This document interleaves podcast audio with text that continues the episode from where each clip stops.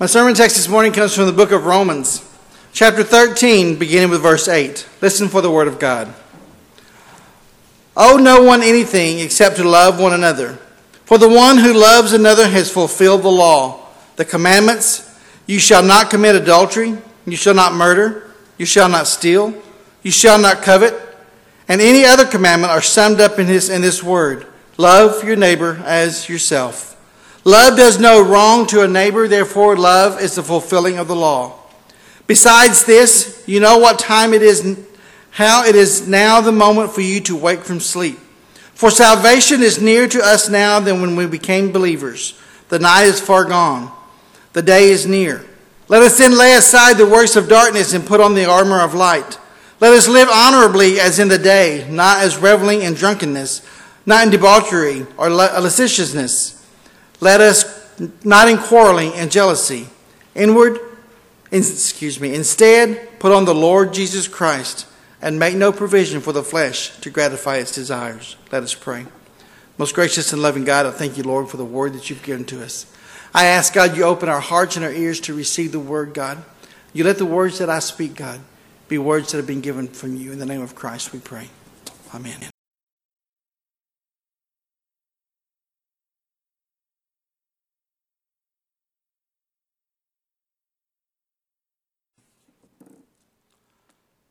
Love one another. Loving one another is the greatest commandment that he could have ever given us. Paul told the church at Rome, he told the church at Rome, he said, if you will love one another, all of the other commandments that have been given to you will be taken care of. You will not have to worry about anything else if you would just love one another.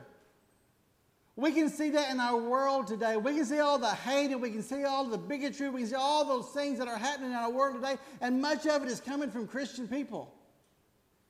We can see that, but if we would just let all of that stuff go, if we would put aside our differences and we would love each other no matter what our differences are, we would all be in a much better place. We would all be a much better place if we would be the church that God has called us to be and go out and love one another above all other things. Our communities would be a better place. Our churches would begin to be filled because people would want to flock to them. I did this little trick thing and it didn't work. I put on, on Facebook, on our church's Facebook page, that, that I understood there was going to be a shortage of pews. We thought we'd have it full today. I don't know what happened. I mean, it was going to be a shortage of gas. Everybody's in line at the gas station. But you know what? If we are truly the church and we're truly going out and we're loving people where they are, no matter where they are and who they are, if we are doing that, God will begin to bless by filling our pews. But that's not the reason we're supposed to do it. That's not the reason we're supposed to do it. There's, there, there's genuine love and there's hypocrisy love. Hypocrisy love is a love that we want to go out and I'm going to love you and I'm going to love you just as much as I possibly can because I want you to come to my church. I want you to come fill my pew. I want you to sing in my choir, David's choir. Our choir. Our choir, God's choir. I'm going to love you because I want something from you. I'm going to love you because because we need more in the offering plate. I'm going to love you because this, because that. No, that's hypocrisy love. Genuine love is that I'm going to love you no matter what. I'm going to love you if I never see you in the door of my church. I'm going to love you if I never see you again in my life. I'm going to love you. If you've never been able to do anything for me to bless me, that's okay because I am going to love you. That's the way Jesus loved us. He loved each one of us, those of us that will never, ever uh, turn to Jesus Christ. He died on the cross for them. Can't we not love those same people that Jesus loved on the cross? Can't we not love those same people? He says, we have to love. If you will just love, if you will just love, everything else will be taken care of.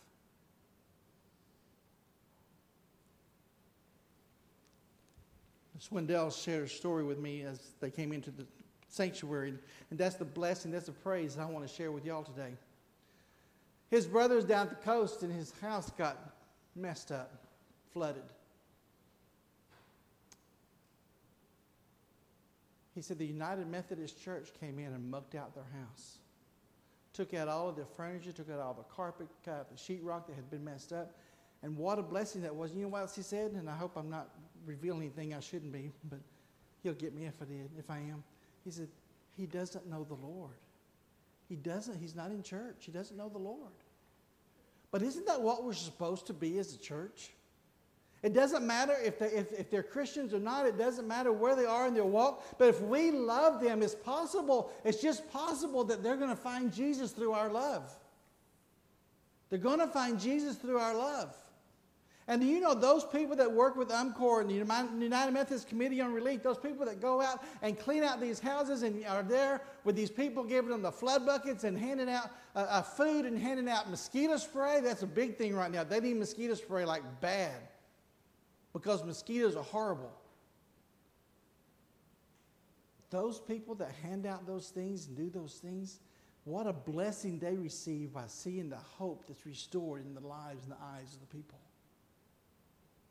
What a blessing they receive. But do they do it for their blessing? No. They do it in order to be a blessing, to be the light of Jesus Christ. The scriptures go on to tell us that there's an urgency. There is an urgency about our love that we need to be giving. There is an urgency because there's things happening that we are closer to the day of salvation than we were when we first became believers. Now, when I got saved, and I remember uh, uh, thinking, as I don't remember the day I got saved, the time that I got saved, but I remember thinking, you know, I am saved from sin, I'm saved from evil, I'm saved from whatever it is, I'm supposed to be, I'm saved from hell, if nothing else. But the scriptures say the day of salvation is even coming closer than when you first believed. Than when you first, that's what Paul told the church at Rome. He first said, first of all, you got to love. And then he said, Do you understand, church? You've got to wake up. You've got to wake up. You can't just be someone that comes and sits in the pew on Sunday morning. You've got to be ready to get your feet wet and get your feet dirty and walk out into that waiting, that flooding waters and do something in order to bring the light and hope of Jesus Christ to the world. That's what Paul told the church at Rome. And I believe that's what God is telling us today. That's what God is telling us today. We get comfortable we get so comfortable where we are. We get so comfortable in, in, in our journey and where we are in our journey and, and, and, whether or not we ever do anything else or not. And, and, and I'm thankful, don't get me wrong. I want you here every Sunday morning. I want you here and I want you to, to, to be involved in worship and to lift up praises to Jesus Christ as we come and worship. But there's so much more to it than that because we've got to give the love of Jesus Christ out. There's an urgent need for love in this world. And it's our job as Christians to do it. We talk and we preach about the armor of God and putting on the breastplate of righteousness and having the sword and shield. We talk about all of those things. But the scriptures here, what did they tell us? Paul made it very simple for the Christian. He said, first of all, you got to love. You got to love with a genuine, real love that reaches out to the lost and the dying. He says, secondly, what do you have to do? Put on Jesus Christ the Lord. Put on the light of Jesus Christ the Lord. Because it is Jesus Christ through you that the darkness of the world will diminish and go away. It is Jesus Christ through you as Christians that the darkness of the world will go away. One day, somebody put on Jesus Christ and they loved me enough and they said it was urgent enough to love me that I was led to salvation through Jesus Christ. I was led to the altar, I was led to the cross. And the same way for each one of you that are here today.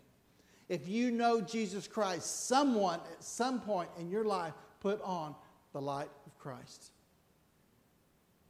and led you to the altars, led you to the foot of the cross,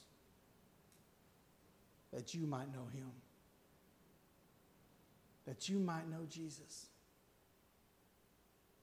And there's some of us today, and I, I, I'm, i go through my times, and, And, and each one of you, I know you go through your times from time to time when it's just dark.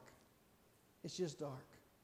You worry about family. You worry about your children. You worry about your grandchildren. You worry about, about, about your aunts, your uncles, your, your moms, your dad. You worry about your church. You worry about your jobs. You worry about yourself. It just seems, sometimes it just seems dark.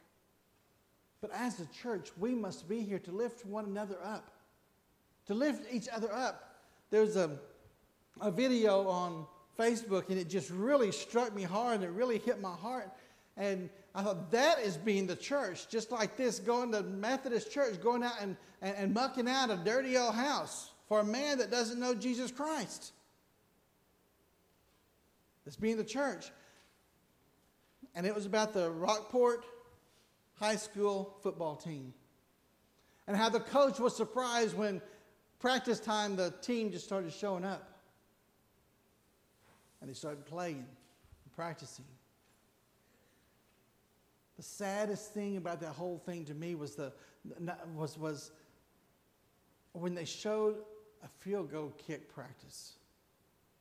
The field goal was not there. The pole was there, but there were no poles standing up. The vertical poles were not there, but they kicked it, and they didn't care. They didn't care. What one of the young men said on the interview, it was from a news station. What one of the young men said was that we are a family here. We are a family here to lift each other up. To lift each other up. And the reporter said, You said family, not team. He said, We're more than a team, we're a family. The church is longing for a family. The world is longing for a family. The church is too. The world is longing for a family, someone to say it doesn't matter if the vertical bars are on the goalpost or not. We're there for each other. We're there to hold each other, to lift each other up. No matter what storms come our way, no matter what happens in our lives, we are there to be the light of Christ. And sometimes we have to just be the light for one another for each other, to be that light that we as Christians can feel His presence when we're together. And that we can take that presence with us when we go to our places, to our homes, to our work, to our play.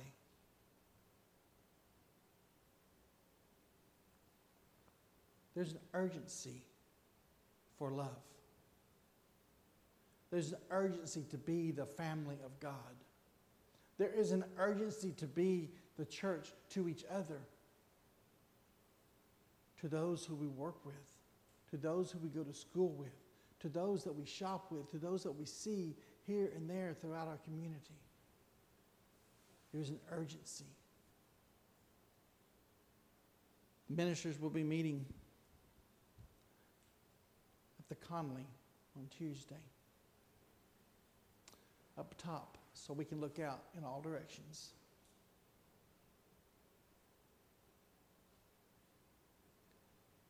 And pray, Jesus Christ, over our city. There's an urgency that we love. There is an urgency that we see those that are living in darkness. And we don't condemn them, but we love them and we want to reach out our hand, just like Jesus would do to us and pull us out of it. There's a need. That need is greater than anything we can think of.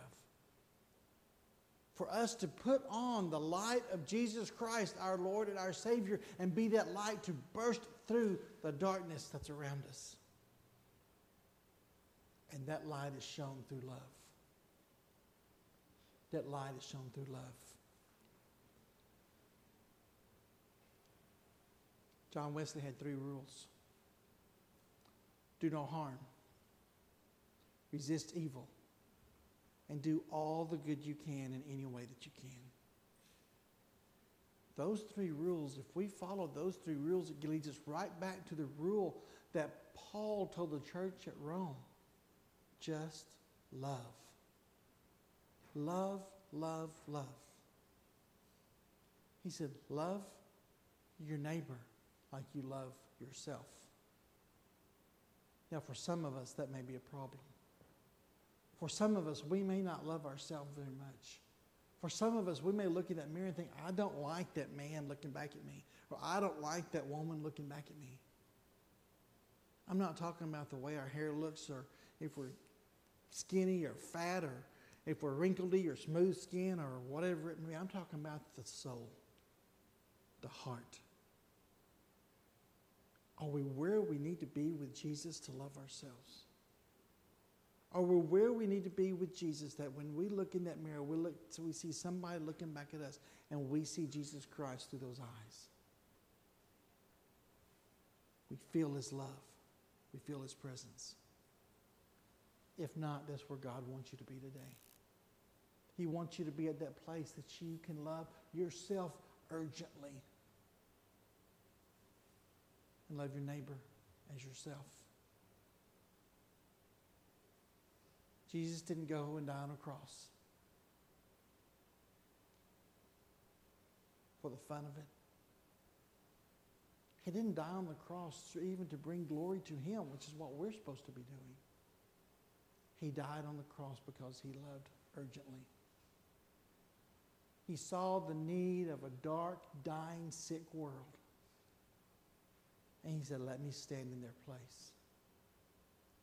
And He's calling us today to take that place of honor, of love. The love that He gave to us through the cross. And give that love to the world that is around us. Maybe you're hurting today. Maybe you don't like that person when you look in the mirror. Maybe you feel the hate and the pain that has broken your heart in whatever way.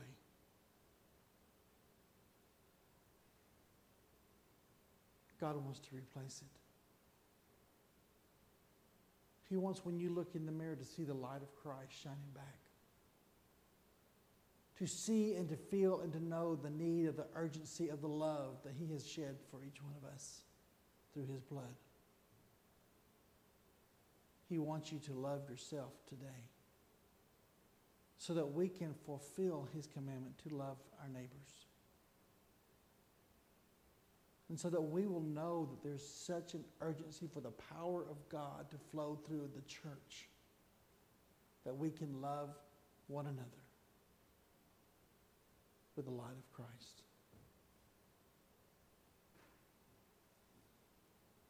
I don't want Christ to look at me and let his heart be broken because I can't love myself.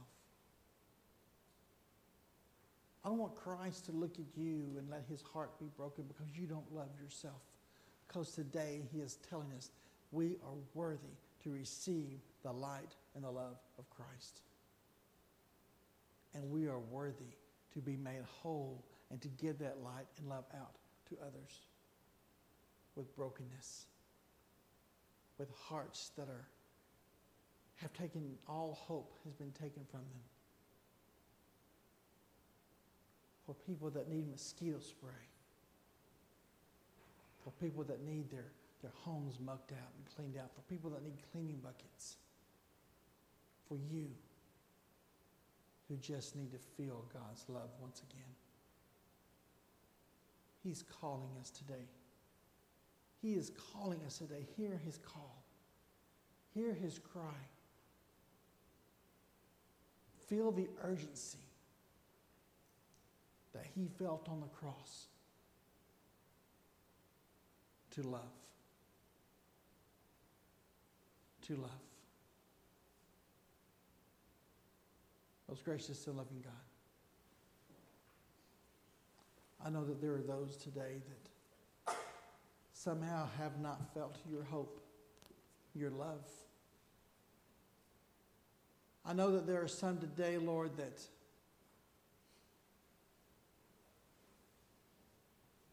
want to give up.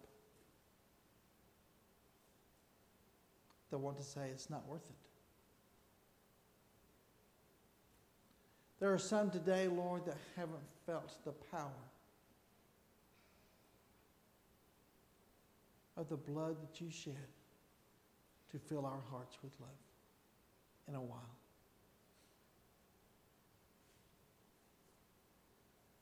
There's those today, Lord, that can't love someone who is different, that can't forgive someone who has hurt them. Restore us, God. Restore us with your mighty love, your mighty power. Create within each one of us a clean heart and let us accept each other where they are on their journey. The beginning of salvation or coming to the end. Let us look with urgency upon ourselves, on others, on the world. Let us start, God, with being in love with our spirit. Fill us, Lord, today.